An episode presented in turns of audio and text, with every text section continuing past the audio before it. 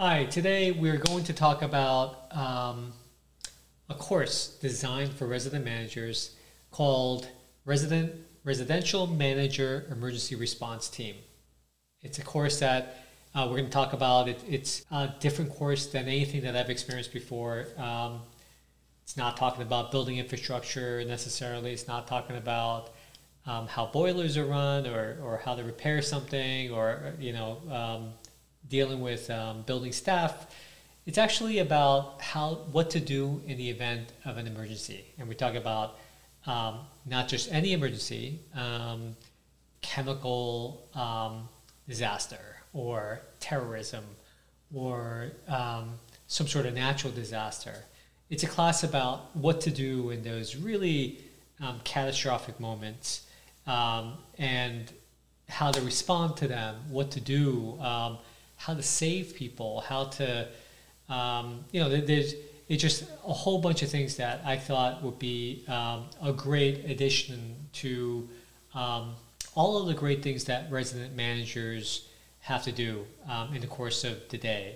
They have to wear many hats, and I think this is a, a great hat for them to wear. It's not only for resident managers. I'm I'm putting this out there because I think it's great for all all types of building staff, maintenance staff, uh, porters, handyman, doorman, uh, you name it. I think anyone can benefit off of this. Um, so uh, today we're going to be interviewing one of the founders of this course. Hank Wisner. We're going to get to meet uh, pretty soon. The other is a, a gentleman named uh, Peter Morici, who um, co founded this with Hank. And um, hopefully he'll be joining us in the future. And basically, uh, Mr. Morici has you know a long, illustrious life in uh, law enforcement and as an instructor. Um, he's been an instructor at FEMA, that's the Federal Emergency Management Agency. He's also instructed for the Department of Homeland Security, Office of Domestic Preparedness, um, various weapons of mass destruction, uh, Department of Energy.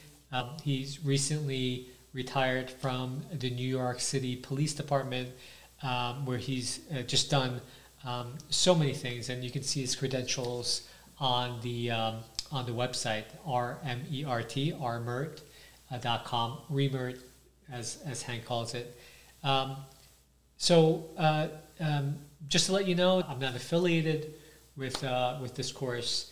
Um, I'm not paid by them. Uh, if you want to give it to me, that's, that's a different story. We can talk, but I'm just kidding. I met Hank while I was serving as a resident manager at a building, and over just over the course of uh, um, the time that I've gotten to know him, I just learned a lot about this class. I've learned a lot about Hank, and, and I just thought it was a it was a great class. So um, anyway, sit back, enjoy, and um, if you do want to take this course, um, reach out to us at the end of the class. Um, you have the website, Remert website. You also have uh, my email, and um, we'll get some uh, great classes going.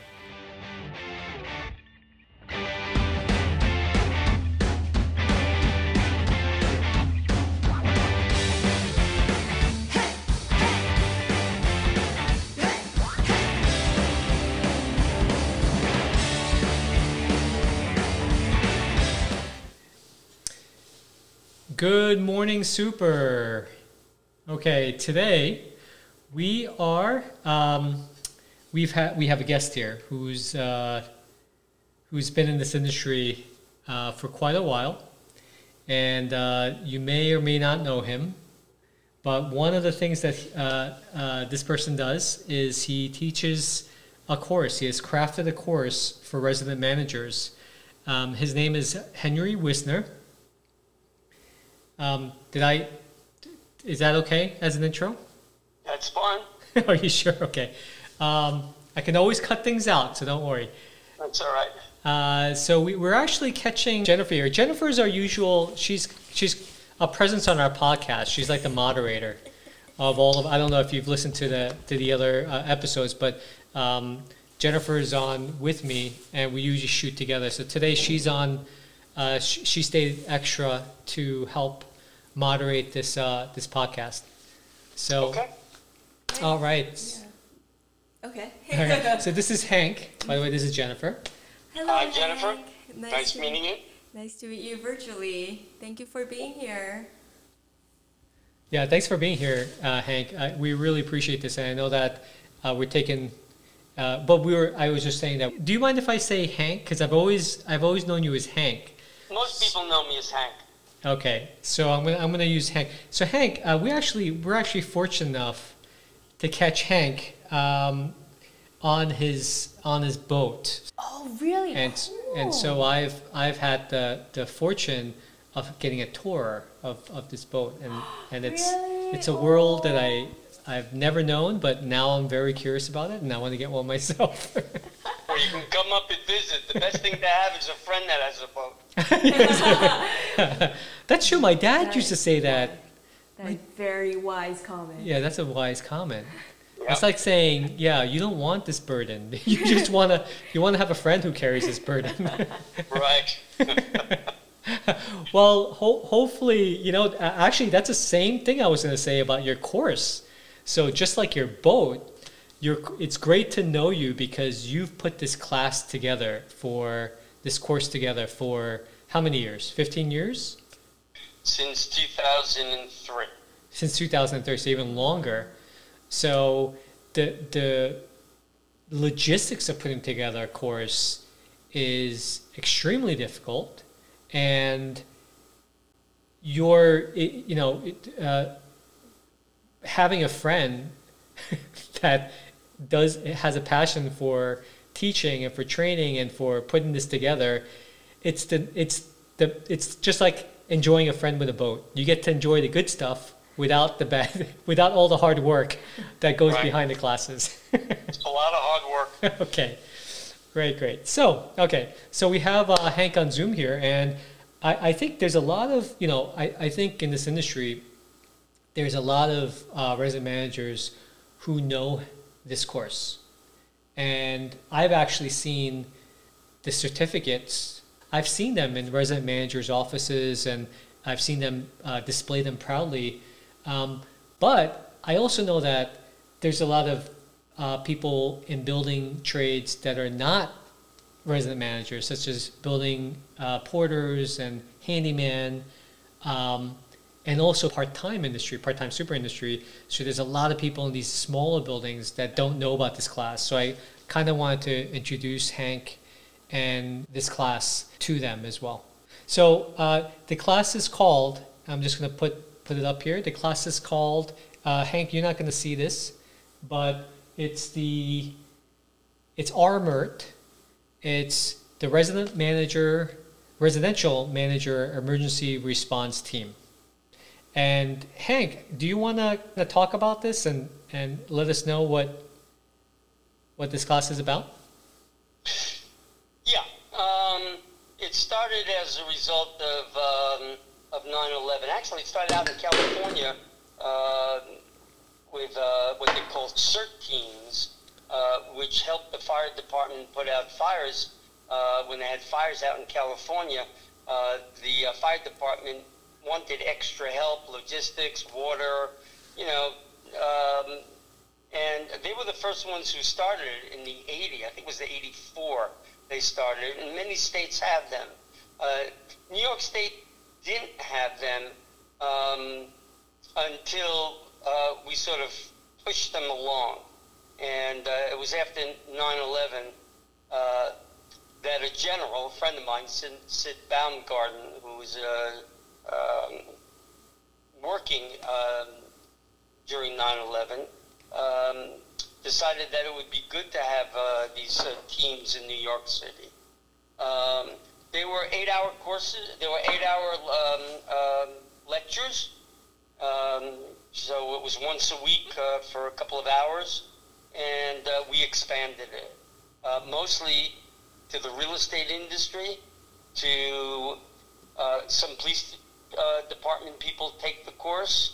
Um, I, my partner is um, a, um, a, a reti- just retired um, police officer, and he's been teaching these types of courses for a long time. And um, between the synergy of my knowledge of working in emergency management with other countries and his knowledge and um, uh, General Baumgarten's knowledge, um, we put together this uh, course. I had a lot of help from a lot of people who volunteered their time to give lectures uh, on specific uh, subjects. And what I'd like to do today is to go over in, uh, in a little bit of um, detail uh, the itinerary of the course so people could understand what the course is about. Mostly real estate people take the course. It's not only resident managers, um, oh. it's uh, porters and supers and building staff, property managers. It's companies that deal with um, um, mitigating disasters or responding to disasters, to disasters like ServPro or companies like that. Um, it's also the um, the medical reserve team takes the course. I've had Coast Guard people take the course. So um, it's not only specifically for resident managers, but basically we're dealing with resident managers. So a, um, um, a 15-week course, and um, I'll start with the first class um, and uh, go through those, uh, what we do each week. Okay, great. Um, before we um, go on, I mean, thank you very much for the introduction. That sounds wonderful. Um, I just had one question. Do, do you think this is important for building supers or people who work in this um, industry to learn about this course? Um, yeah, because um, the first thing that anyone does when there's an emergency, whether it's a, a natural disaster or terrorism or a mass casualty disaster or a personal disaster of somebody f- falling in their apartment, is they call 911. Right. But uh, 911's response time is usually weather dependent. And during mass casualty events, it could be hours before uh, professional emergency um, rescuers uh, come to the scene.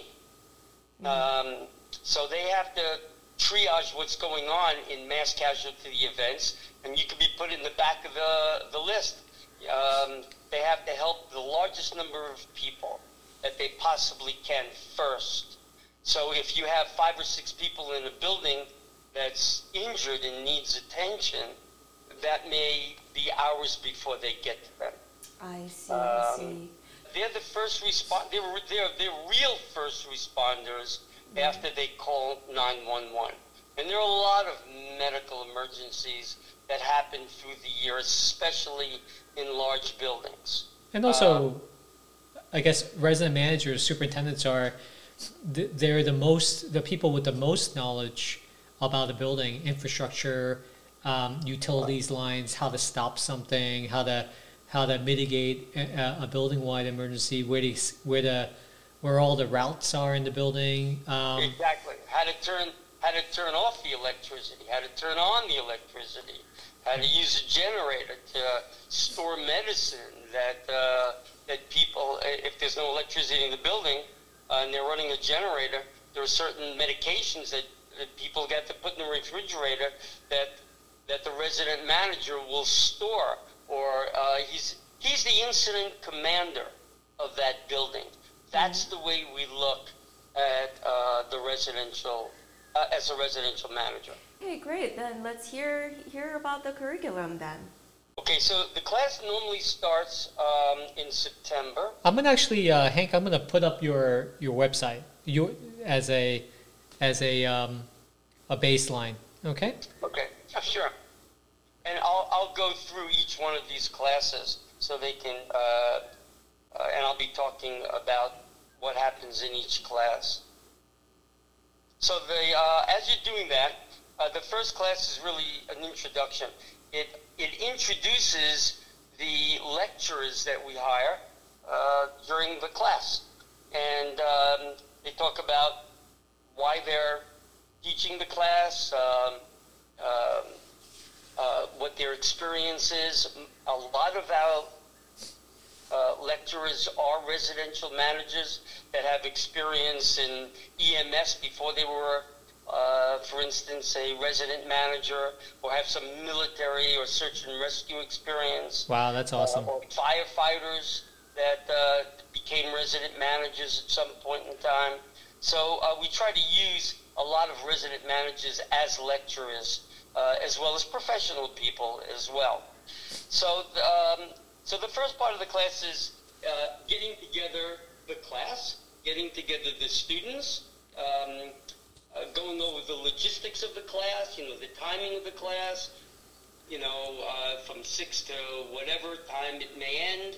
Um, and uh, the first thing that we do is we talk about terrorism, um, the definition of terrorism, and how um, terrorism doesn't kill a lot of people.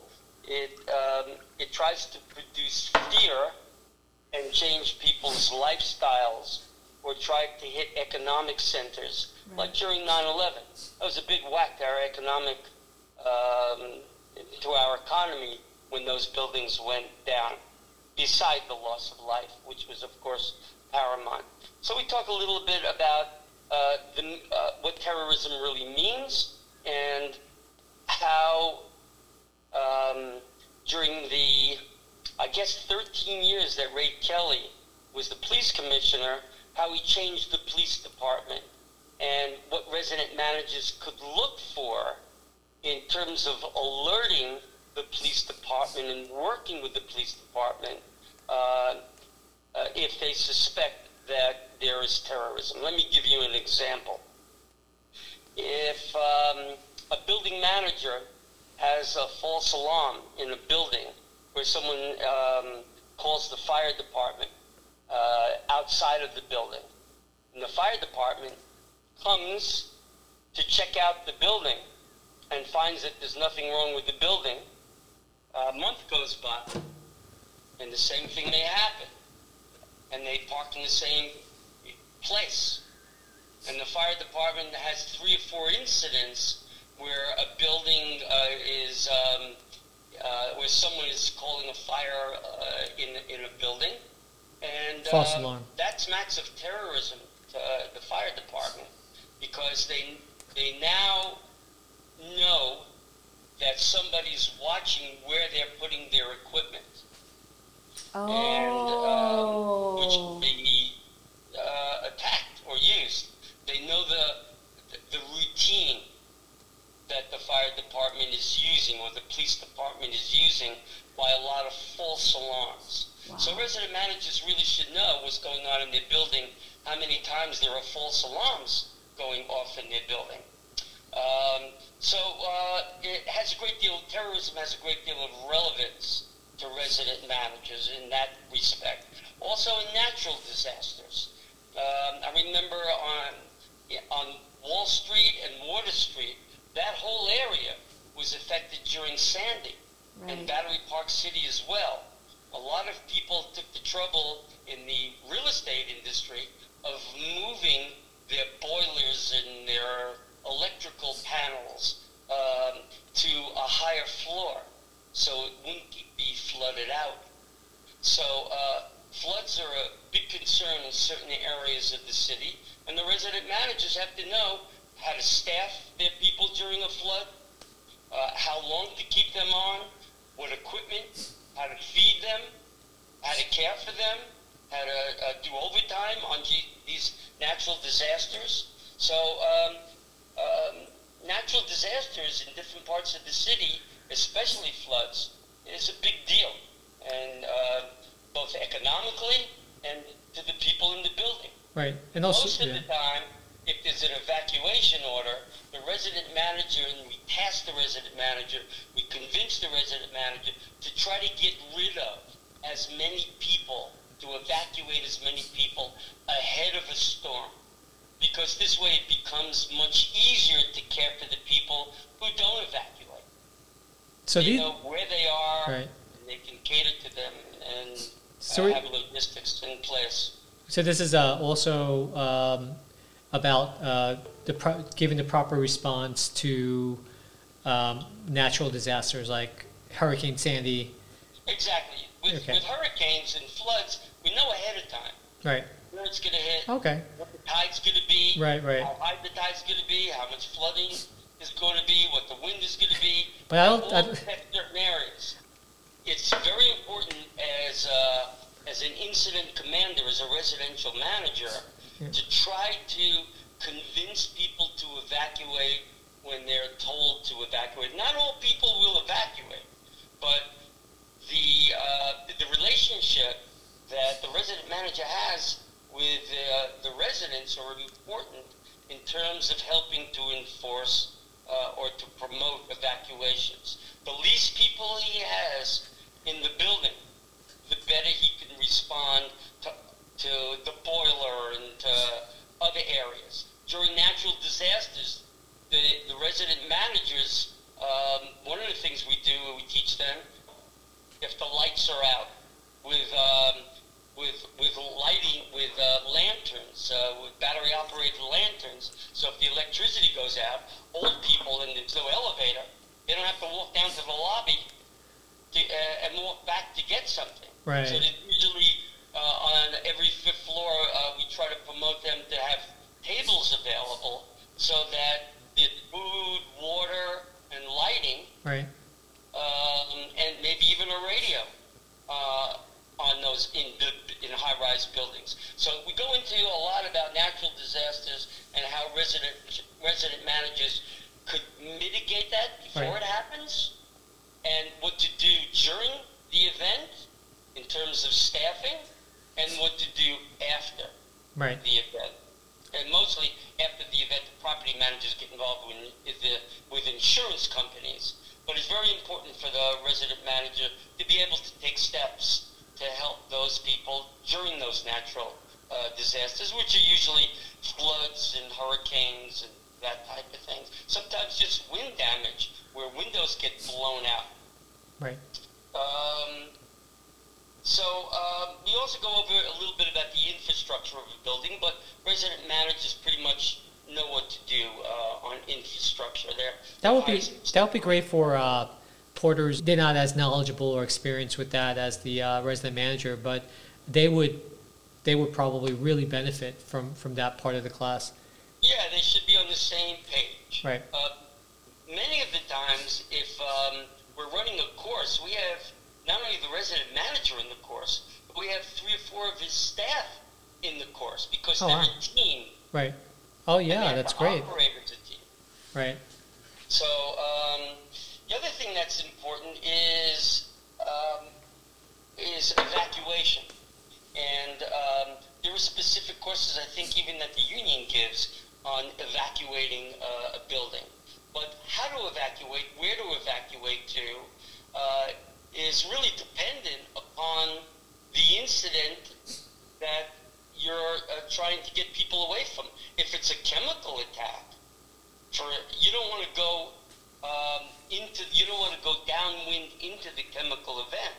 So there's no specific um, evacuation route that could be pre-planned uh, uh, because it depends upon the surrounding what's happening in the surrounding area, whether it's a fire or it's a wind event or if it's a chemical attack or a biological attack.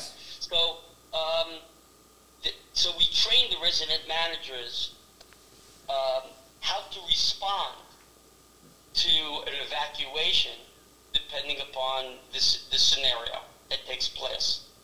And the last thing that we do in the course is we hire, no, we don't hire, he's a friend of mine. Ah. His name is Joe. He's a lawyer. He was a lawyer for the SEC in, in Wall Street. And he has um, the unhappy distinction of being involved in two terrorist attacks, both at the World Trade Center. He can no longer use his legs or his arms. Wow. Uh, he has, and it's difficult. Uh, give, uh, giving this part of the lecture uh, because uh, he can't project his voice very far. So we have to come up with uh, certain types of amplifiers that we use while he's talking about the Good Samaritan uh, law. So good, good Samaritan law meaning um, Good Samaritan law. Whoops! I just moved it. I'm back with you. You see me? Yep, I see it. Dropped out for a second. Law is a law that the United States, that I don't know if the United States, many countries have, that try to promote civilians to respond to uh, emergencies without the fear of being sued. The Good Samaritan law comes from the Bible, where there was uh, in Samaria there was an attack on someone on a road. I'm not that religious, so I don't know my religion that well or my Bible that well. Uh, um, We'll take your word for it. yeah, but uh, there was an attack on uh, somebody who was robbed, Okay. and a Samaritan, uh, thousands of years ago, came to the aid of this uh, victim. Okay, And, and uh, so they named the law the Good Samaritan Law. Gotcha. Every state has different laws on how they respond. We want our residents, uh, we want our resident managers and the building staff to respond to um, crises, so to emergencies right. safely without getting themselves into trouble. Okay, As an example, uh, what would that be? Without getting sued. For example, um, let me give you a, an example of uh, a true example that happened in the state of Washington. There were two uh, two cars following one another going to a party. Young teenagers were in the car. The first car flipped over, and a woman, I think her name was Marie, was in the first car. Her friend, uh, I think her name was Angelica or Angela, was in the second car. When the first car flipped over, it did a lot of damage to people in the car. Um, Angela went to Marie to try to pull her out of the car. Marie pulled, screamed at her, not to help her, not to pull her out of the car. Uh, and she kept on emphasizing that. Um, uh, Angela kept on pulling her out of the car and did damage to his spine You mean against against her wishes? against her wishes. Okay. If somebody tells you, uh, a resident manager, that they don't want help, don't give them help. Because if you do, you're going to get sued. 99% of the time, uh, if a resident manager responds to an emergency, and I'll go over that in my, uh, as we're going down the uh, course curriculum, um, 99% of the time people want the resident manager or the building staff to cater to in a medical emergency. First, call 911. But if there's 20 inches of snow on the ground uh, and uh, someone can't breathe, um, there's going to be a, a delay in uh, having a professional come uh, on scene. Right. Right. Right. So, um, so we go over the Good Samaritan law. What is gross negligence?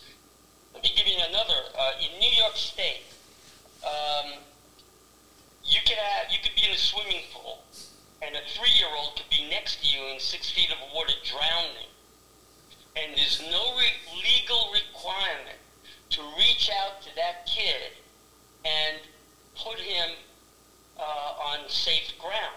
really? You may have a, there is none.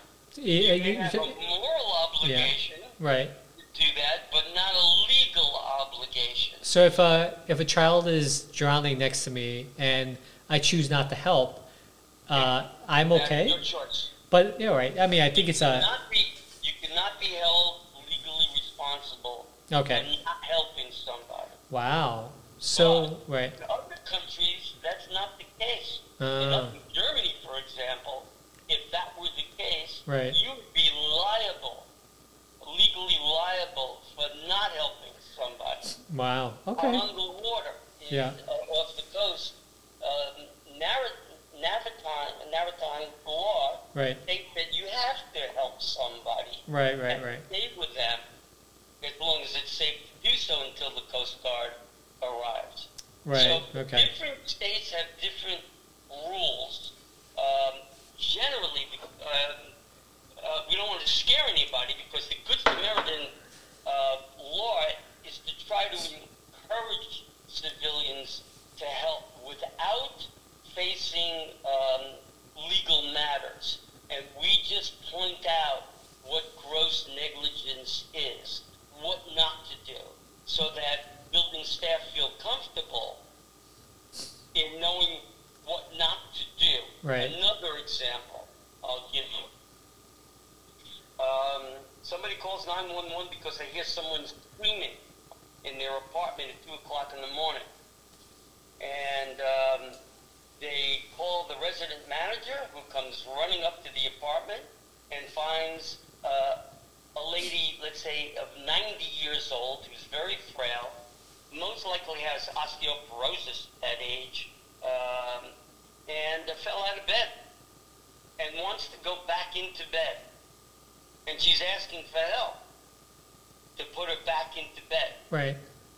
She might have broken her femur, and in moving her, Right. the resident manager could cut her femoral artery. So we want to make sure that that resident managers of building staff know when to, to, to move someone and when not to Hank, why why didn't we have this conversation like a year ago when I when I did move somebody without realizing what I could expose myself to? Because sometimes, Right. sometimes you have to move someone. Yeah, I did, I If- did. I- If a resident manager Right. is walking into a room where there's a fire all around them, the walls are falling, Right. we teach resident managers how to move those people out regardless if there are spinal injuries.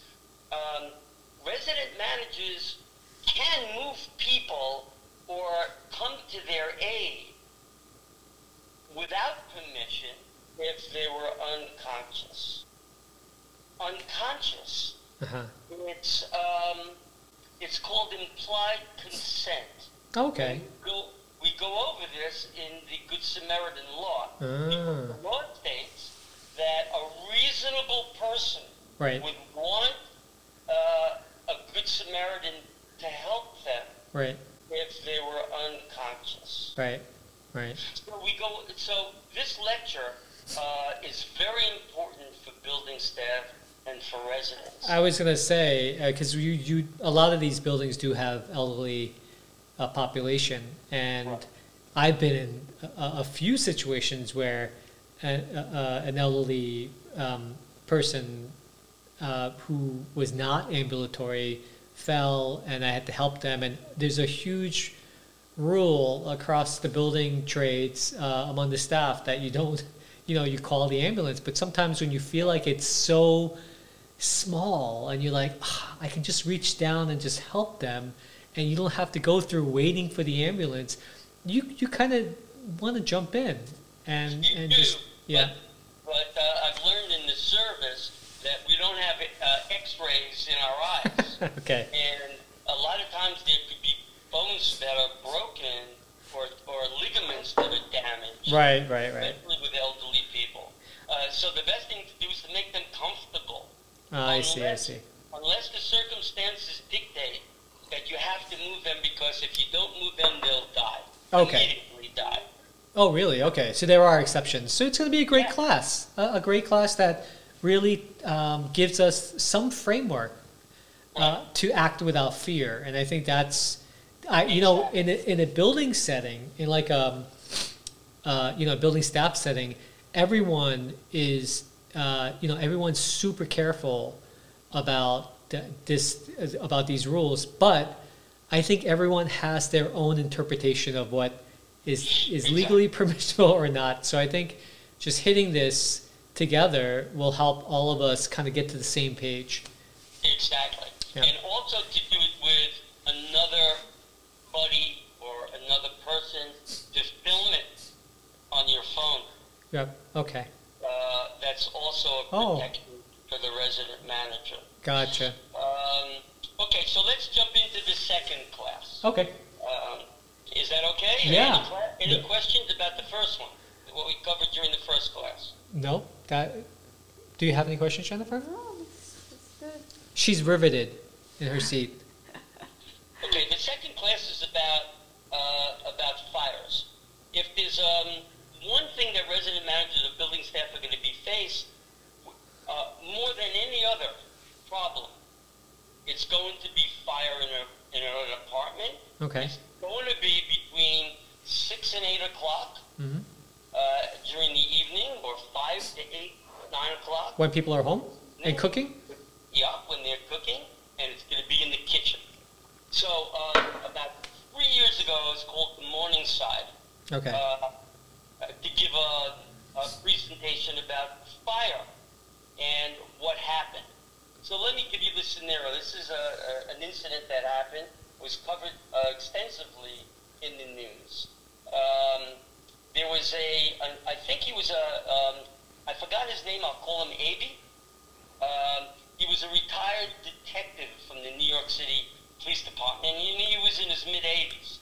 It was about 5 o'clock, and his wife, I'll call her Steele, was um, uh, uh, put on the stove a frying pan and put oil into the frying pan and lit the stove, the gas stove. She looked down, and right next to her was her um, her garbage was overflowing. The chute where she throws the garbage was right next to her apartment. So she had the good sense of picking up the garbage, unlocking the door to make sure she can get back in right away, throwing the garbage Uh oh. down the chute, Right. And then, you know, she wanted to get back into their, her apartment. Right. As she closed the, um, the, uh, that chute door, Uh oh. another door opened with her very best friend screaming and crying that her husband was involved in a serious car accident and was taken to the hospital. The woman was hysterical, and Steele was trying to comfort the woman. Okay. Walked into the elevator and uh, uh, tried to say, "Do you need me to drive you to the hospital?" Completely forgetting about the fact that her stove was on with oil on it Gotcha. with a frying pan. Um, so as she walked back to the apartment, she heard an alarm. I think she instinctively knew what had happened. She opened up the, the door, and the whole apartment was on fire. Engulfed. Uh, Wow. Uh, Abe lost his life. And uh, he died. And um, uh, so, as the demographics, Right. my point is, as as an increasing population, Right. the demographics are, are, are increasing, you're going to have people that are, are leaning over stoves that are elderly, that Right. catch part of their uh, clothing on fire, which happened in mutual redevelopment. Uh, the lady died there. Uh, most of the incidents that resident managers or building staff are going to be involved in is fire related. Once the fire department is called, the fire department, knowing that they take these courses, are going to ask the resident manager and staff to form a perimeter around the building so when they're busting the walls and glass, that people can't come through who Right. want to come into the building because their dog is next door in the next apartment that the fire is taking place and they want to get into the building and the resident manager and the staff have to prevent that Right. from, uh, from happening. Right. Right. But it's the resident manager's responsibility as well as the building staff's responsibility to constantly educate their residents about fire safety.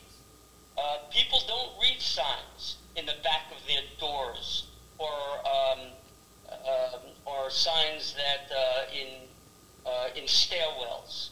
A lot of them are unconscious of that. Uh, they see that there's a sign, but they never stop to take uh, uh, to read why they should keep those doors closed. So I noticed that class two is is like focused on fire, and uh, this is not terrorism necessarily. This is not natural disaster, but it's human error that can cause uh, something catastrophic like this. So, exactly. It's the most okay. common. It's the most common problem that a resident manager is going to be faced, or the building staff uh, are going to be faced with. gotcha. Also, how to prevent or put out fires, and what the limit of that is. Knowing when to back off and say, hey, you know something? It's too dangerous for me to try to put out this fire. Um, we go through all the fire, you know, uh, ABC, uh, what all the different types of fire extinguishers do.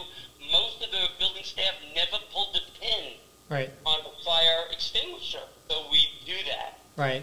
Uh, it's that's a, a hands-on type of. Uh, You mean, thing yeah, you, you're right. You know what? The last time I think I pulled a pin on a fire extinguisher was uh, years ago. I don't, I, I mean, I don't, I haven't done that on a regular basis. I, I think you should just get into the habit, and also big ones too, the ones that are the, the, the heavy tanks that are, you know, those are things that uh, I think getting your hands on and just getting familiar with is a is a, is a necessity. I think that's that's overlooked for a lot of RMs.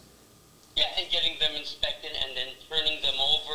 If you leave a, an ABC fire extinguisher in one place for seven months and don't shake it, it'll cake on the bottom.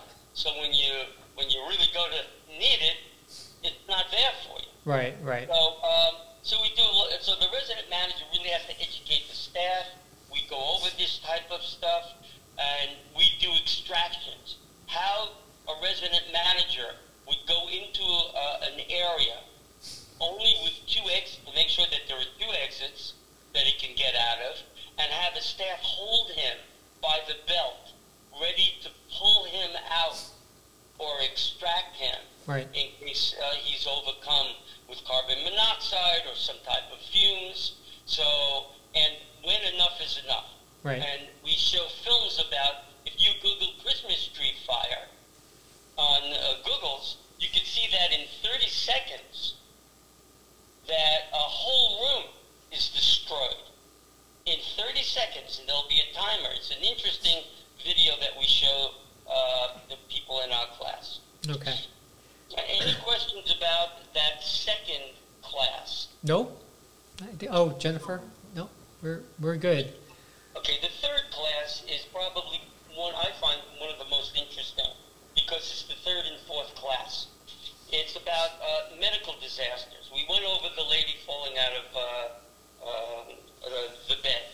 Um, but there are so many incidences of problems uh, in buildings um, like shock. We spend a lot of time on teaching what the symptoms of shock to the people who take our course. Um, of course, there's anaphylactic shock. If you call 911 and someone doesn't have an EpiPen available, how is a resident manager going to save the life of that kid that may have eaten a peanut butter cookie or uh, gotten stung? And you could do that by taking Ventolin as a bronchodilator and pumping it into their lungs, Hmm. even if they're because it's a it's a it's a bronchodilator. That once happened on my boat where I was at the sea, and uh, you know Tim, Yeah. he's the one of the guys. Of course, yeah. Great RM. Yeah, uh, one of his kids had an anaphylactic uh, uh, reaction, and I had Ventolin on the boat. Oh And I wow. was able to mitigate that. Okay. Call the Coast Guard, it would have taken maybe 15, 20 minutes and she would have been dead. Wow. Okay. So, um, how to use Ventolin in cases of anaphylactic shock? Right. Um, how, how to determine what cardiac shock is, neurological shock. My expertise is in septic shock because I teach biological and chemical weapons. So what to look for, but we'll get to that. In, uh, but hypovolemic shock happens all the time in buildings. Right. Staff will come in as you're sitting there, and there's a puncture wound that one of the staff members who were fixing something uh, uh, uh, went through his hand, and how we are able to put pressure on that wound uh, to stop the bleeding, or a knife wound or a gunshot wound that might have happened in a building that went off by accident, or maybe on purpose. Right, right. So um, you, uh, you always call 911. But if somebody's bleeding out, you, you have to know to put their legs up high, to maintain um, uh, a slower heart rate if you can by calming them down. Because if they're excited, their heart's going to be pumping faster and faster and they'll be bleeding out. But we'll Right. get to the, that further down the line. But there was so many medical incidences that resident managers could respond to and do respond to um, that could save people's lives. At 372 CPW, um, the resident manager was called at 2 o'clock in the morning after somebody called 911. The lady was unconscious. Her daughter, who lived with her, was a nurse Right. that was frozen, and she was unable to react to her mother's um, um, being unconscious Right. and not breathing. The resident manager, as a result of taking out course, repositioned, opened up her airway, and saved the woman's life. Wow.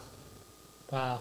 So um, Quite dramatic. you, you have you you hear about this in quite a few buildings. So, Hank, yeah, And, and it would have been, I, I think that, I think from, it was eight minutes that the emergency services were there on the scene. And they, they told the super, if it wasn't for what he did, that woman would have been dead. wow. So, do you, And, yeah, do you get these, do you, did you start these classes after getting these example, going through these examples? Like, you've, obviously, you've collected a lot of examples from, uh, from, from resident manager experiences. Um, did you, like, how did, how did this whole thing start? Did you know, go, um, yeah, it, it started from my experience as a medic in the military.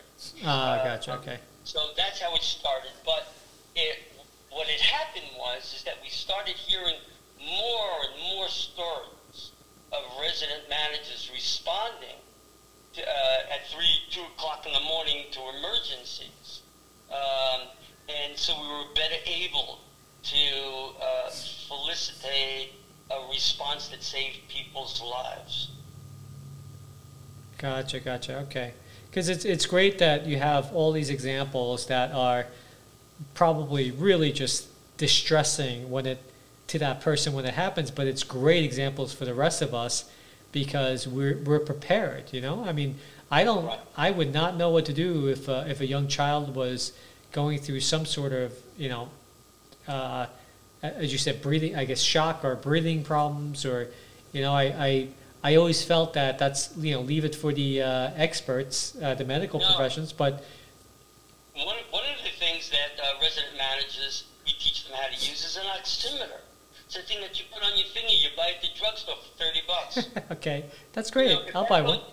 If that goes under 90, Yeah, you know, you better call somebody. I gotcha. Okay, so there's simple simple stuff out there for RMs to use as tools to help people. And RMs don't really, you know, we we we um, people in this industry, superintendents, RMs, we often think that our business, our work is about the building itself, taking care of the building. But this is a really unique angle on helping the residents that live in the building. I mean, you're as a as an RM, you're as an RM or superintendent, you're indirectly promoting the welfare and the safety of the residents who live inside the building. But this is almost like a direct, you know, you're you're you're training to be hands on in these uh, dangerous situations. So it's an interesting uh, perspective on what the what the responsibility or powers of an RM are.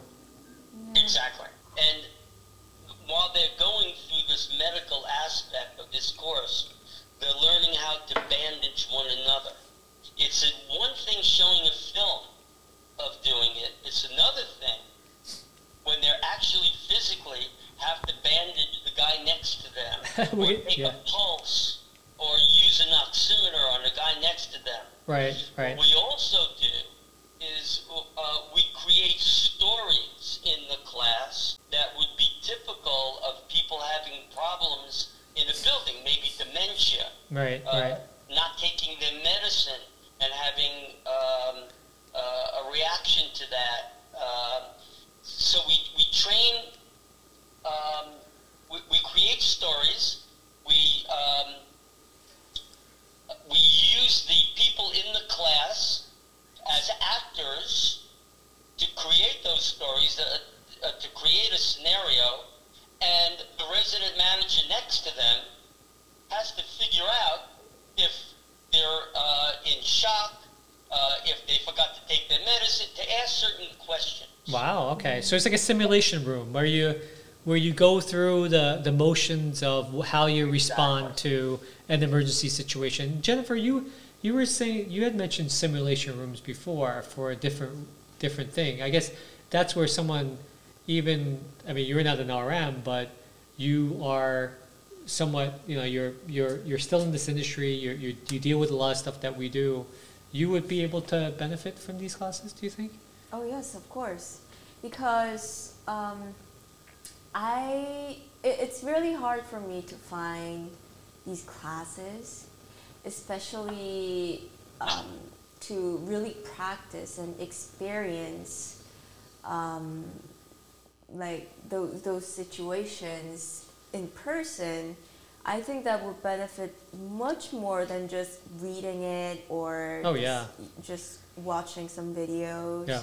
I think it's it's a great way, great educational tool to have those kinds of simulations. We're actually going to show the simulation room. We have a we we found a video, Oh, a couple videos on YouTube Wow. that will kind of show how that simulation. It's pretty cool. It's it's really intense. You have, you know, these are great actors too. They're they're they're really, you know, kind of dramatic. dramatic and and and yelling out in pain. And I'm sure Hank trained them personally for for for that. But um, okay, I'm sorry, Hank. Go go go ahead. So we're on class. Okay, so, yeah. so we do a lot, uh, and we, we go we keep on going back Okay. to the medical aspects uh, when we go through other. You know, we we just do reviews um constantly. The next uh, uh, class is about acute stress disorder. What happens when there's panic in a building? Right. um, or a person. Um, so we'll have a psychologist talk about acute stress disorder. Resident managers don't get involved in chronic stress disorder. You go to a doctor for that. Okay. Or post-traumatic stress disorder. But during an incident of a mass casualty disaster, you could have people that are in psychological shock. Right. They're either underactive, and I've seen this, and staring out into space, not being able to hear what's said, Right. not being able to see what's said, uh, or, or see see what's happening in front of them. Right. They're Right. almost in a ca- catatonic situation, and you have to move those people. And there are also people who are flipping out, screaming, and yelling, and that could be contagious Really? to other people. Okay. So uh, the resident managers or and building staff are taught how to isolate those people and try to work with them one on one. Wow, that's a great idea. Yeah. So that you can uh, deal with acute stress disorder. Right. Right. So after the, the lectures on what acute stress disorder is, which everybody forgets, um, what we'll do is we'll create a situation in the class where we'll pile chairs on somebody uh, with a top over it, and they're stuck under eight feet of a building collapse. Right. And the resident managers, after listening to the lectures, now have to go and form a rapport with the person, get medical information, get his name, get telephone numbers, get family members' numbers so they can contact family members, and be able to try to um, to deal with that person so that they're not going to do more injury to themselves Gotcha. and to accept the fact that if they're under seven or eight feet and the building fell on them, that they could be working with them for a half an hour and then there's no response. and they bled out. So you have to stick a pole in and move on to someone someone else. But after working with someone for a half an hour, 45 minutes, and developing a rapport, that affects the resident manager or the building staff themselves. You know, that's a pretty traumatic situation. Sure. It's like a bond. It's like a bonding that occurs, right? Exactly. It's an important bonding that we try to promote, Right. and we show them how to promote. And it's awkward for them. To, uh, it's funny to see how how you could give a lecture and then have them go to the scene, somebody who's in need of that type of psychological help, and how awkward it is for them to try to bond Mm, or to, to look for a bond. Then we teach them how to bond right. Gotcha. and collect information. So it's hands on. Right. And I love the fact that it's actually being conducted. It's trained by a clinical psychologist, which Right. really uh, helps to put some real um, authority behind what we're learning. Yeah. Well, a clinical psychologist that's a specialist in acute stress disorder. Gotcha. Okay, there are a lot of countries where there's uh, where bombing is uh, frequent, almost every day, and people that live in villages in those uh, areas uh, develop certain techniques Right. that help, and we we try to bring those techniques to the United States Gotcha. uh, uh, as well. So we don't just use an experienced uh, an American clinical psychologist. We bring techniques from other countries that we found that work uh, that work well also. right. Okay. Um, okay, so that's acute stress disorder. Um, I'm going to jump to uh, class uh, seven and eight, which Okay. is about search and rescue. And um, what we're teaching resident managers to do is sort of push the envelope. It rarely happens, but if you have to search a room, um, we have the resident managers uh, blindfolded, holding on to the pant leg of the next resident manager on the floor with a gas mask in complete darkness Right. with fake smoke in the room, with a person calling out for help. If they release them, if anyone on that line, um, or, or the last one on the line, releases themselves from the wall, they're lost in that room. Mm. So um, we spent some time, uh, and this is a big bonding factor, where we have groups of six people going in to pull somebody out on a stretcher uh, that we uh, use uh, in, a dark room. And uh, they're sweating up a storm when they come out Right. and then we go over what they did right and what they did wrong. A lot of times I'm the victim uh, in that room because I don't want um, somebody to get hurt. And sometimes they, they don't always move people or support their neck in terms of getting over objects. So uh, I'll stop the, the drill uh, or one of our instructors will stop the drill. We have a safety person in that room doing that. They Wow. also have to learn how to use ropes, uh, and we have Nepalese uh, people that teach them. Really? People who, um, you know, climb Everest. That You said Sherpas. Teach them uh, in case the floor the, the floor falls down. Right. We want to make sure that uh, the resident manager doesn't go down with the floor. Right. Right. So uh, we practice in the stairwell of belaying and rappelling. Gotcha. Gotcha. And uh, that goes over really big. A lot of people love that part of the course. It's um, it's detailed. It's uh, making knots. It's emphasizing that they're not experts at doing this. Right. That it takes a long time to learn how how to do these techniques. We also do a technique of moving a person uh, that's in a room that's engulfed in fire or where the room is being destroyed. They have to move that person in 30 seconds. And the fire department is helpful because there are a lot of techniques that firemen use in terms of moving people very quick, quickly uh, using uh, uh, a rope, Okay. uh, using line, and we teach them how to do that. Within 30 seconds, they have a person out of that room. Mm. So that's hands-on again. Right. And uh, the resident managers and the building staff love this hands-on. Uh, to lecture them or to show them, to model it, Right.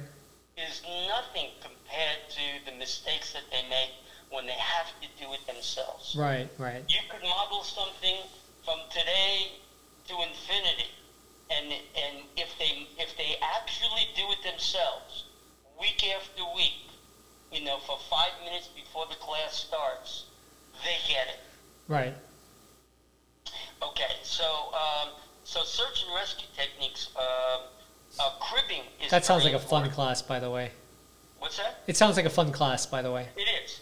It's a fun class. Um, cribbing is also important. What happens if a large, large object falls on someone? How to remove it? How to get that object off that Wow. person I've always, I've always thought that. I mean, that's been a uh, kind of a recurring nightmare. like, what do you do to, like, how do you, like, you know, remove? Do you have to cut? There's this one thing that I saw where a hiker like had a rock or got his hand stuck under a rock, couldn't get it out, so he ended up cutting his hand off to get You to. know, that's like cribbing. I mean, I saw the movie. That was a great movie. That was a true story, by the way. Um, Yeah, it was some. Yeah. Yeah, it was a great movie. Uh, cribbing is that if a large object, uh, like a, a bookcase, uh, mostly in earthquake zones, Okay. uh, fall on somebody, uh, uh, you could work with three or four people by putting blocks and levers Ah. underneath uh, a, a large object, whether it be a car or, or a bookcase Wow. or something that fell on one of the staff, Right. and had to remove it. Of course, you call 911, um, but it's like a jack Right. uh, uh, that is in different areas that are jacked up simultaneously so you can remove a person Right. from under a building or under a, a heavy object Wow. if a building collapses. Right. So we do some. Uh, so we do that with cribbing too, but they do that. They actually physically have to do that. Gotcha. That's a that's a great. That seems like a fun class too. I mean, I Yeah, the other, the, uh, the, the class 9 and 10 um, is uh, sheltering in place. Okay. And that has to start with chemical weapons. We start, uh, start our course showing people how to do that, instructing people how to teach their residents uh, how to get into a bathroom, how to caulk around uh, the door so no airflow comes into an area. Um, so, um, so that's uh, sheltering in, in place. Um, and that's that's uh, uh, you know something that we do on a normal basis. Uh, people in our industry is caulking, right, to prevent water from spilling into an area that you don't want it to spill into. But in this case, you're using it as a countermeasure to a terrorist attack. or a chemical weapon Or event. It chemical be- weapon It could event, be an okay. industrial chemical weapon. One of the Ah. largest um, was in Bhopal, uh, India, where Union Carbide had an accident. I think killed 50,000 people in India and went out of business. Um, it was a, Union Carbide was a huge chemical company, and uh, there was an industrial accident that, uh, Wow. where within I don't know a half an hour, 50,000 people were dead. Oh wow, So uh, very scary. not only for um, um, What do you? I mean, uh, Yeah, in the, in- I'm gonna just kind of just create a, a global catastrophic scenario here. But if there was an event like that, is there any hope to try to survive? I mean, it's fifty thousand people die in a span of thirty minutes. I don't see myself being a survivor.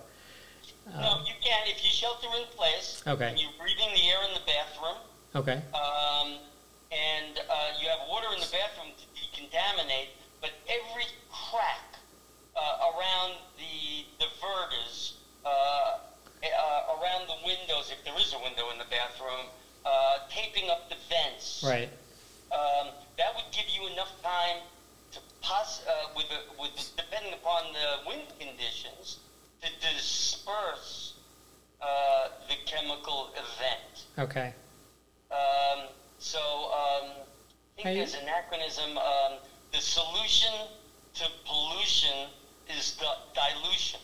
So in chemical events, we say that because um, uh, if you can wait it out and shelter in place, um, sometimes that's your best option. Uh, especially if you have a, in some countries, people have every apartment has a gas mask in it, uh, Oh, yeah? or a crib that has a device that'll filter air to a baby's crib. Mm. So, um, so we talk a, a little bit about sheltering in place. Okay. Um, okay, so where I get into uh, the picture, uh, where I uh, do my lectures are in class 12, where I do uh, pandemics, biolog. And by the way, this was put together before COVID. So when we put pandemics, there are a lot of pandemics that we were worried about. Uh, Ebola uh, was one of them that could spread like wildfire. Right, right. Marburg Oh my. God, we had that Ebola thing just uh, a few years ago, right? Yeah, yeah, and uh, Or several years ago, yeah. Uh, so did the African countries involved. A lot of people, a lot of medical people died, uh, but they give up their lives uh, containing Ebola. But there are a lot of um, biological uh, problems. The, the longer uh, the um, what's the word I'm looking for? The symptoms, the the, the more spreadability from one country to another. Um, so um, if the symptoms like Ebola happens very quickly, uh, usually uh, it burns itself out in a village. It could be contained. But I talk about smallpox because that's an 11-day R factor.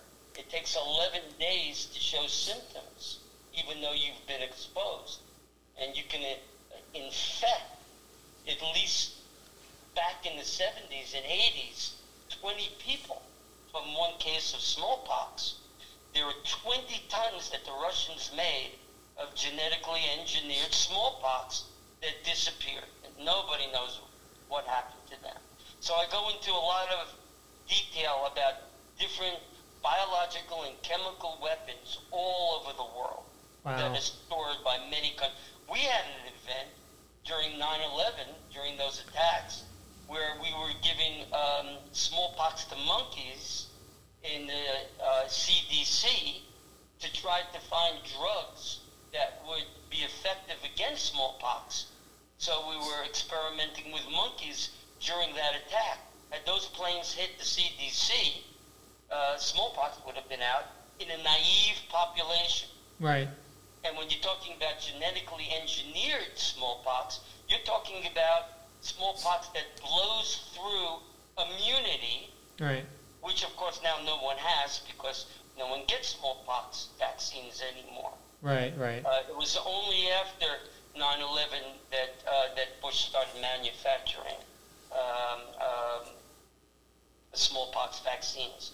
But with genetically engineered smallpox, and we go into how easy it is to alter either a virus or a bacteria Right. to make it more virulent.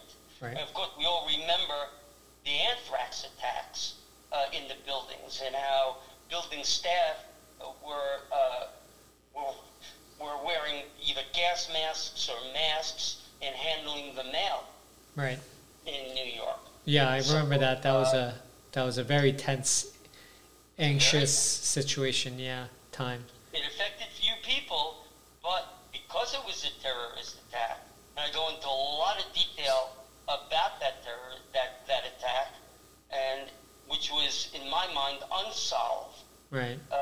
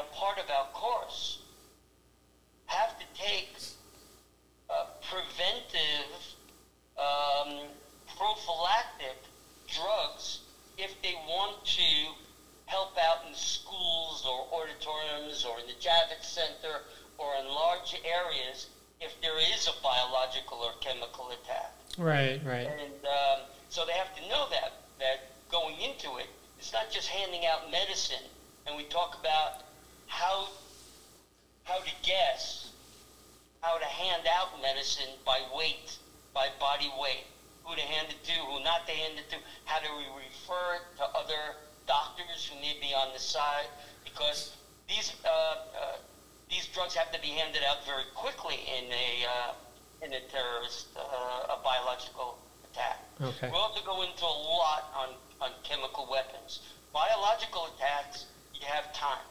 With chemical attacks, especially sarin attacks, we have the resident managers cutting off clothing and decontaminating people. Right, right. And and, And just they have to actually do it. yeah, and just to let everyone, I think it's just a reminder for everybody, including myself. I mean, as as you know, outlandish um, kind of 007 feel to these stories. A lot of this stuff is real, and it actually happened in cosmopolitan, developed, um, mature um, societies, right? Communities uh, or countries. Um, Yeah, the sarin gas was in. Japan, right?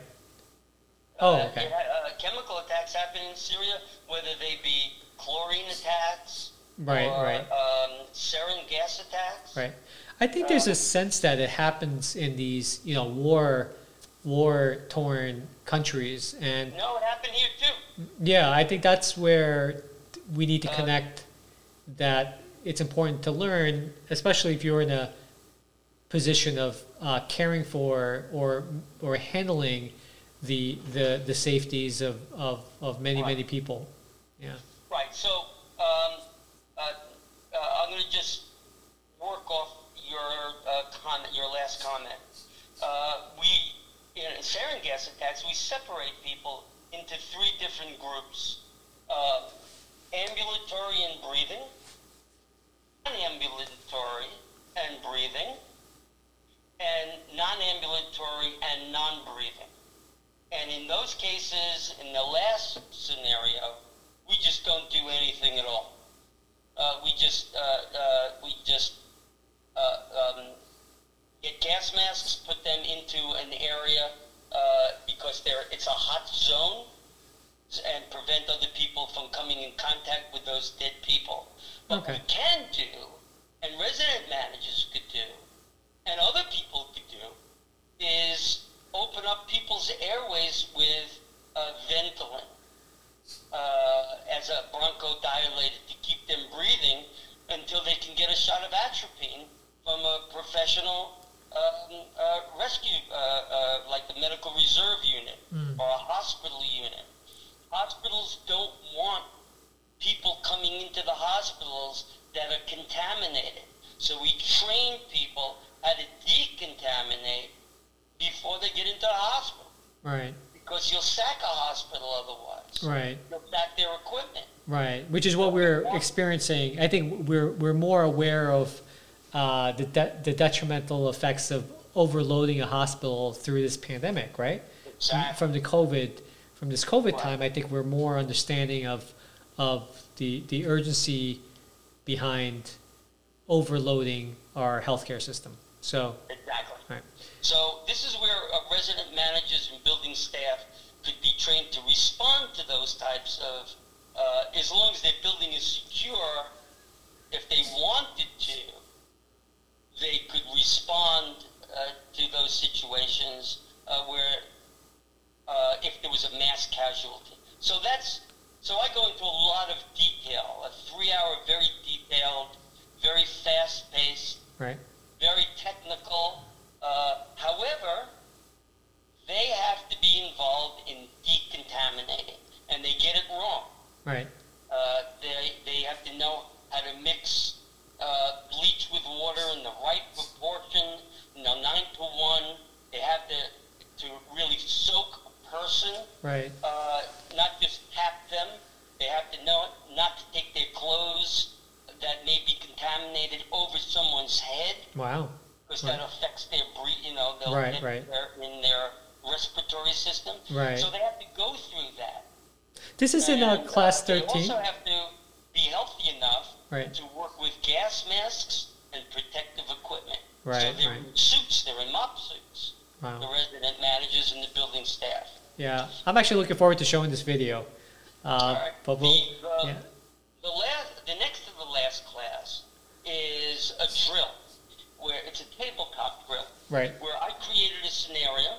Uh, I call it Red Cobra's Shaking. It's about um, a large sarin gas attack in Manhattan, Uh-huh. which, by the way, almost happened, and Ray Kelly stopped it. Uh, it was a, an attack against the subway system. Oh, wow. And while he was in office, he stopped 16 terrorist attacks, changed the whole uh, nature of the uh, New York City Police Department to make it a joint task force with good communications. Um, but he stopped uh, a, a sarin gas attack, so it's not like it's theoretical. Right, right. Um, anyway, th- uh, that that la- next to the last uh, drill, that tabletop drill, is all theirs. They break up into different groups. One, they may have two search and rescue groups in the class. They may have a logistics, a traffic control, two medical groups in the class, um, and they all have to work together to come out with a plan for the scenario that I present Right. to get them to stop talking about their plan is difficult to do because they they get so involved in the tabletop drill that I have to just shut them down, yell at them to stop. Now it's time to make a presentation to the to the class on uh, what the plan of action is Gotcha. and then we, we critique it, what they did right and what they did wrong. Hmm. The very last class is the one that you're talking about, is where uh, you're going to show a video of a uh, uh, the last class drill, which um, is where um, people get suited up, they get harnessed up, they um, they're responding, going into a room that are filled with surprises. And I'm not going to give out the surprises that the resident managers face, Right. but there are typical surprises in their buildings Okay. of things that can happen uh, if a room explodes and people are trapped in inside their building, and uh, how they overlook some of those simple things because they're so juiced up, their adrenaline is so heightened that they miss a lot of uh, things that could kill them. Hmm. Okay. So, um, so they have to extract people, get them into triage, treat them medically. Again, we do, um, you know, what went right and what went wrong. Right. And So, that's pretty much the end of the class. uh, so let's see uh, this this video that you have. Uh, so the simulation room, and I want I want to see. Uh, I want maybe you can help us understand what's happening in these videos. Give me one sec here. So what I'm going to do is I'm going to just play this uh, for us. We're, we're- this is actually the beginning of the. It's a bomb blast drill. Okay. and uh, bombs had been planted in backpacks in a room in a building that was either having uh, some type of event, uh, and the resident managers, of course, call 911, but they had to respond to um, uh, a, partial collapse of the building, uh, of the room, not building, of the room, and rescue people in the room. Okay. So we had kids in the room, we had senior citizens in the room, we had uh, dogs in the room, um, and uh, their response, uh, I- I- they had to crawl through a tunnel um, of debris. Um, they had to clear that tunnel. They had to set up communications. Most of the time, the uh, the biggest criticism of bomb blast drills is poor communication from the incident commander to the people on the front line. Uh, we always send in one person first to evaluate the situation, or one person as a search and rescuer with a medical personnel, so that he can report back um, what logistics that they need, what medicines, what they know, what bandages, what they need, uh, how many people they'll need to rescue uh, uh, people, and we uh, throw surprises in that completely go unnoticed. Uh, that the resident managers uh, just they're because they're they're hyped up. You know, it's a very realistic drill. It's Right. smoke. It's dark. People are screaming.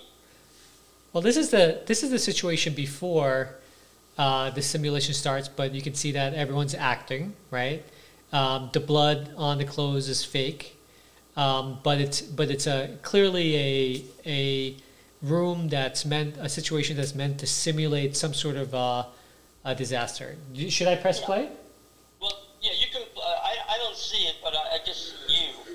Uh, but um, uh, since I did the drill, since I always do these drills, um, um, they have to, you know, they have to use everything that they learned in the course Right. to rescue people without harming themselves. The I worst mean- thing that can happen, the most embarrassing thing that can happen, of course, is uh, uh, rescuing the rescuer. You know, um, we don't want that to happen. So we don't play cowboy.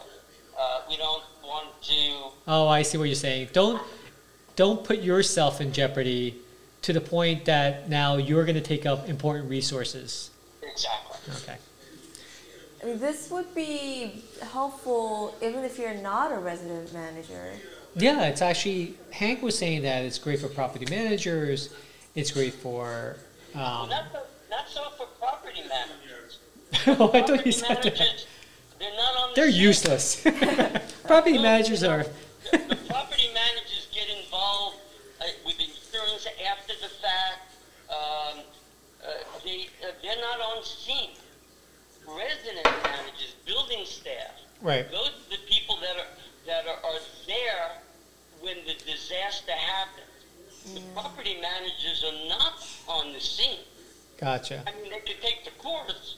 We love them to take the course, but the thing is, is that it's much more important for the resident managers and their teams and their staff to take the course than it is um, property managers. Gotcha. gotcha. But Gotcha. if this happens in the property manager's building, property manager's building that he's going to have to put on uh, put on his gear and join join the crowd. yeah, the one that he lives in. Right. If he if he lives there, he's gonna have to. Um, I think I think that I know some um, property managers that actually would love to take this class. I mean, I think they're more than uh, not only capable in uh, in knowing a lot of the superintendent stuff, but this stuff will really just um, you know kind of expand their knowledge. And I I do know uh, a few uh, property managers who I think would be excellent at this. But Yeah, It, it would be good for, uh, for, I think the benefit for property managers is to have the logistics in place. So if there is a disaster, that the resident managers have what they need to respond. right, right. But property managers are going to get involved at the end of the disaster. Right. Um, you know, writing reports, dealing with insurance companies, Right. uh, that type of stuff, which is important. Right. Well, yeah, I know. I shouldn't be laughing because it, it's, but I, I, I know what you mean. I, there's a lot of other stuff that has to be done. I think we can have a link down Yeah. in the description so that people can. So all this yelling, yeah, I'll have to link down for for that. But uh, just to, you're right. For people listening to the podcast, it's It's like, what's it's happening? yeah. Don't worry. It's it's not anything happening in this room or Hank's Hank's boat is fine. I think this is just a simulation. And and uh, as part, which class is this, by the way, Hank?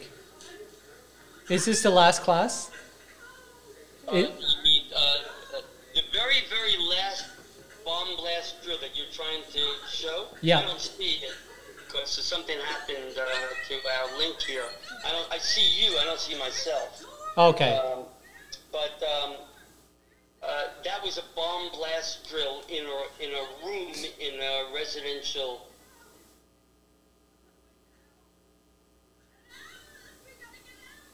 So you're you're showing it like uh, people uh, who are sort of um, going through shock and uh, obviously people who are injured that need to be moved and um, I saw some smoke.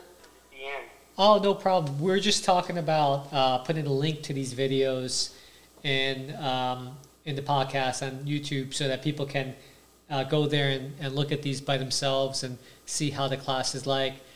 It's it looks great. I mean, it, it definitely you you have the smoke there, you have the darkness, flashlights, people screaming, Great actors. moaning. Yeah, I mean, you really um, uh, this is definitely helps someone to sort of put themselves in the mindset of what it would be like. So I think that's great. And once again, a lot of effort on your on your team's part because to put this together with all these all these uh, actors and you know all these different professionals really is is uh, a great uh, accomplishment. The, purpose of any disaster is to take confusion and to try to make it less so. Right. Because you're, any disaster, no matter how well prepared you are, there's going to be massive confusion. Right. And uh, so it's it's about you know trying to, make it so that you can work in a situation where you can help people. Right, right. So, uh, just wanted to, before we we give uh, the listeners a, a, some information about where to go for this class, and uh, we can we can also uh, provide some information on this on the podcast as well.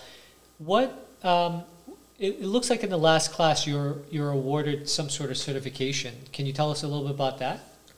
Yeah, they get uh, they to, uh, we walk them through and help them with about four or five FEMA uh, certificates, which you saw on people's walls. Right. Um, we've trained uh, over a thousand resident managers and building staff in this in these classes, uh, and other people as well. Uh, so they get this certification. They also get an ID card, a FEMA ID card, so that uh, as long as it's not a crime scene, the police department usually Right. uh, honors that card if they have to cross police lines to, let's say, I don't know, get gas for a generator for a building Right. uh, or or to to respond to um, to a team to, to join the team. So the police department are are, are really um, uh, they they they see us as uh, as an an added on benefit. So do you get um, the class participants who finish the class get a FEMA card as well? So FEMA is issued by the federal government, right? Yeah. Okay. Um, uh, it's a it's a FEMA card. I think they have to renew it. Uh, I think there's a date of renewal on it, which we renew. Right. And then um, Pete takes care of all of that. he takes care of the uh, paperwork, Right. uh, the incident command system, Right. uh, which I find extremely boring, but he loves it. So and um, uh, you know the chain of command right. uh, which is important. Um, so um, that's pretty much the course. Um, I'm actually showing you. I can, as best as I can communicate it now. I think that the, the thing that that's important for this course is that it's that the more hands-on you could be, the the more uh, empowered you are. Um, listening to a lecture uh, or being in a in a university, taking listening to a lecture doesn't have the same impact that it does when you actually feel uncomfortable and have to push through that uncomfortability to actually do hands-on right. uh, things. You learn that way best right, by right. doing. Right, right. I totally agree with you. I think getting your your hands dirty is is definitely the fastest way to really have it set in to your mind so that you don't forget that when things do happen. Although um, you know, in this pandemic uh, times, you are you're limited in whether you can have this open class, right? And um, I guess you got you guys haven't been. Uh, you guys didn't teach last year, right? No, we couldn't. Okay. What we'd like to do, depending upon the situation in September, is put part of the lectures, uh, which you can help with, on Zoom. I would love to help with that. I'd be honored. Okay. Um, and so just let me know. I'll bring my my my camera equipment over, and um, we definitely w- want to um, take that information and and pass it forward in a legacy. So um, that would be that would be truly an honor. Also, um, I was uh, I just saw your YouTube another YouTube video where you're dis disarming a active shooter. Uh, so you're that's that's a pretty intense class. I, I can't imagine that I'll just know what to do after reading about it. I think I'm gonna have to like learn how to pile on that guy and like you know start swinging in order for me to get really ready for for something like that. A lot of the resident managers have contacted me recently, uh, not so much for the active shooter part of it, Uh-huh. uh, have contacted me because they're very concerned about crime.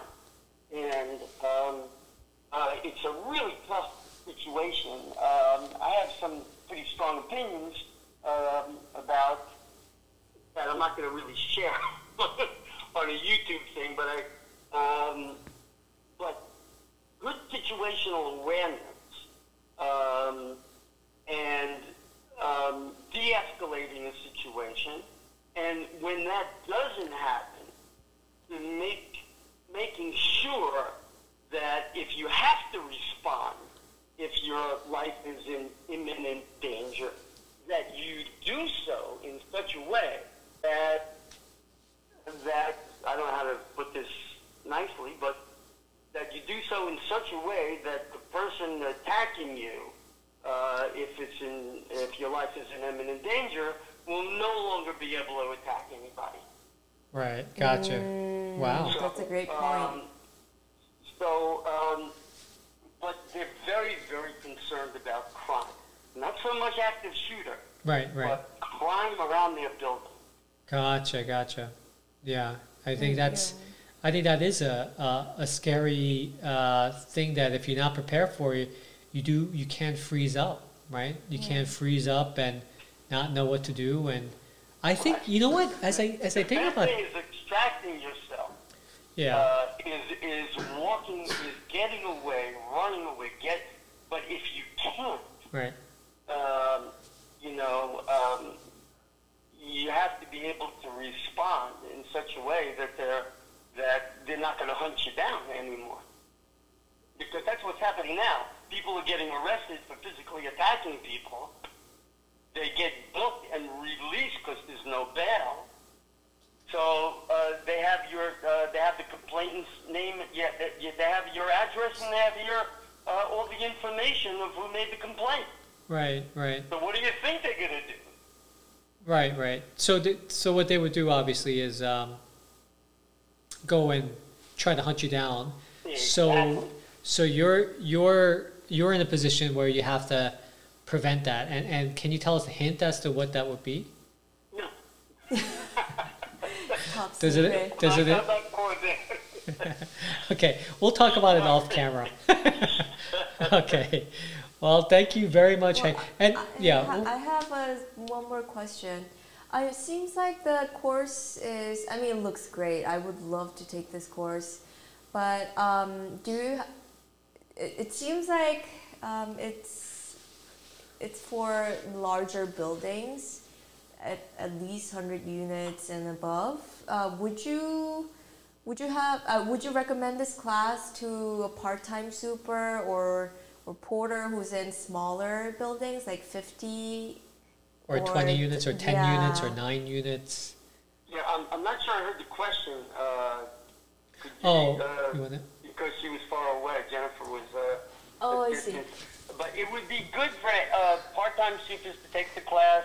Anyone can take the class because also with the certificates, um, it's uh, you know you go in front of a co-op or, or a board that's trying to hire you because you want a position that's uh, that's a better position, and you come with these FEMA certificates in terms of the uh, being able to protect the safety or concern about the safety of the people, not only uh, the mechanics of the building. That's got to help you. That's a huge plus. I, I agree with you. I think that's uh, that's a that's a wow factor for me. If I know that, especially the bigger the building is, um, and more residents are there, you definitely want them safe. So um, that's a Yeah, that's a want, huge credential boost. that, that, that you've been through Right. these, uh, th- these scenarios and that you have some idea of how to respond to that.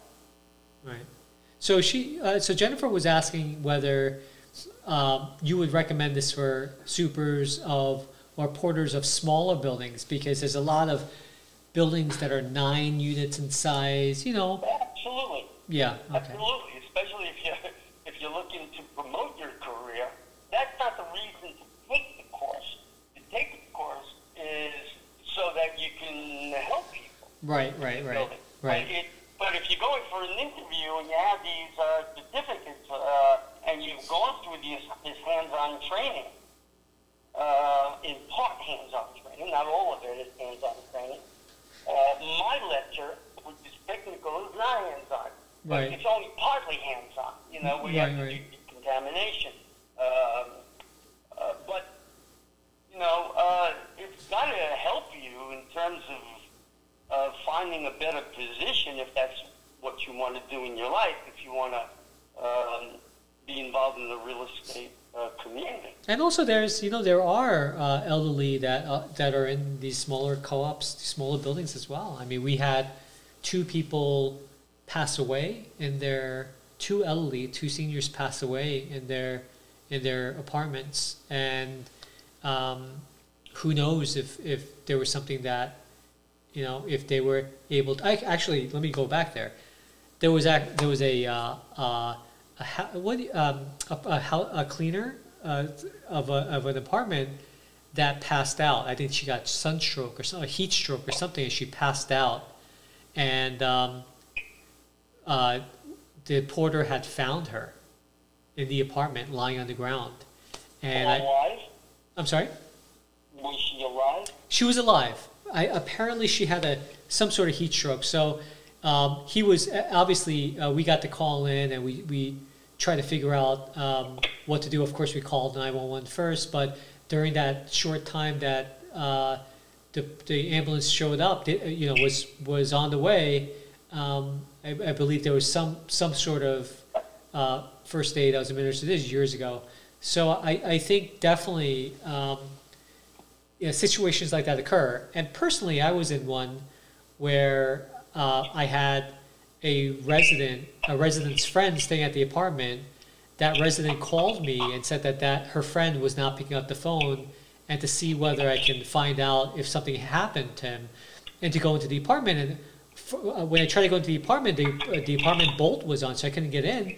But when we went around through the window, the fire escape, we saw him lying on the floor Oh my god. and he had fell and hit his head. So we had um, we we broke the door. We went in. We you know um, uh, uh, my uh, the person that showed up. Luckily, he was actually um, well versed in first aid, um, and we called the ambulance. So things like that happen in smaller buildings. So I can imagine that it will be a great opportunity for for uh, every super, regardless of what size building you take care of. You know. Right.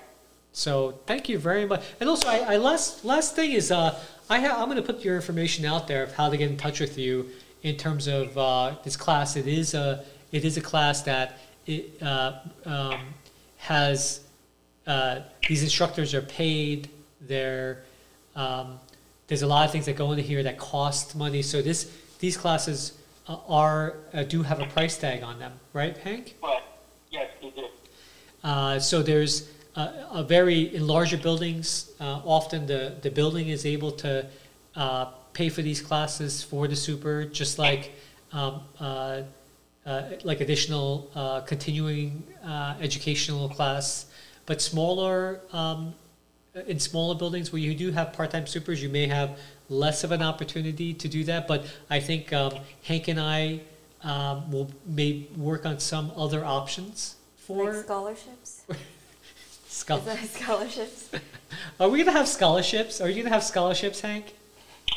Yeah, um, there are people that um, uh, that I uh, put into the class Right. that have helped me in the class.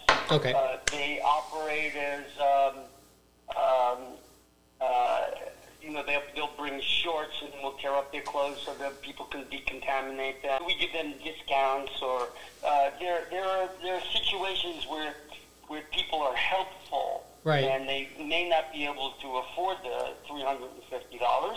So, um, you know, um, we just want to train people. Uh, we got to make, we got to break even. Right. You know, do have have to pay for the room. We have to pay Absolutely. for insurance. We have to pay for the instructors. right. Yeah. So we have to break even. But the thing is, is that, uh, and I enjoy it because I get energy out of uh, out, out of running a class. In other words, um, they the resident managers just give me. It's a, it's a privilege being with them Right. and uh, it gives me the energy to keep on wanting to do this. Yeah. Well, I, I applaud you for your years and having delivered this great uh, information and knowledge to the super community. I think this is, as uh, Jennifer was saying, we we we we we look into we've looked into classes, educational classes out there for uh, for supers, and uh, there's not much out there. You know, there's a deficit of these classes. So definitely, and this is one great um, imp- class. It may not be about how to fix a faucet.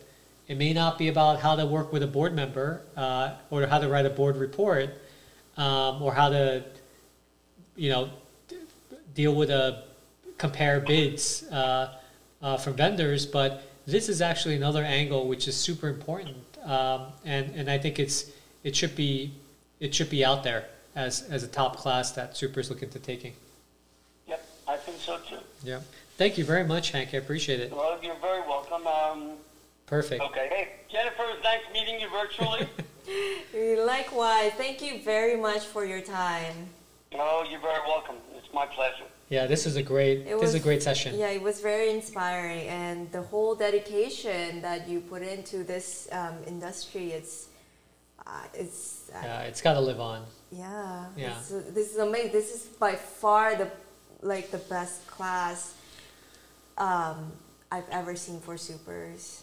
Yeah, actually, you're right. We've taken some classes there, uh, Hank. We know those classes, so we we know we've taken those classes out there for supers, and you know that we just to say very simply, uh, this is this is the real deal.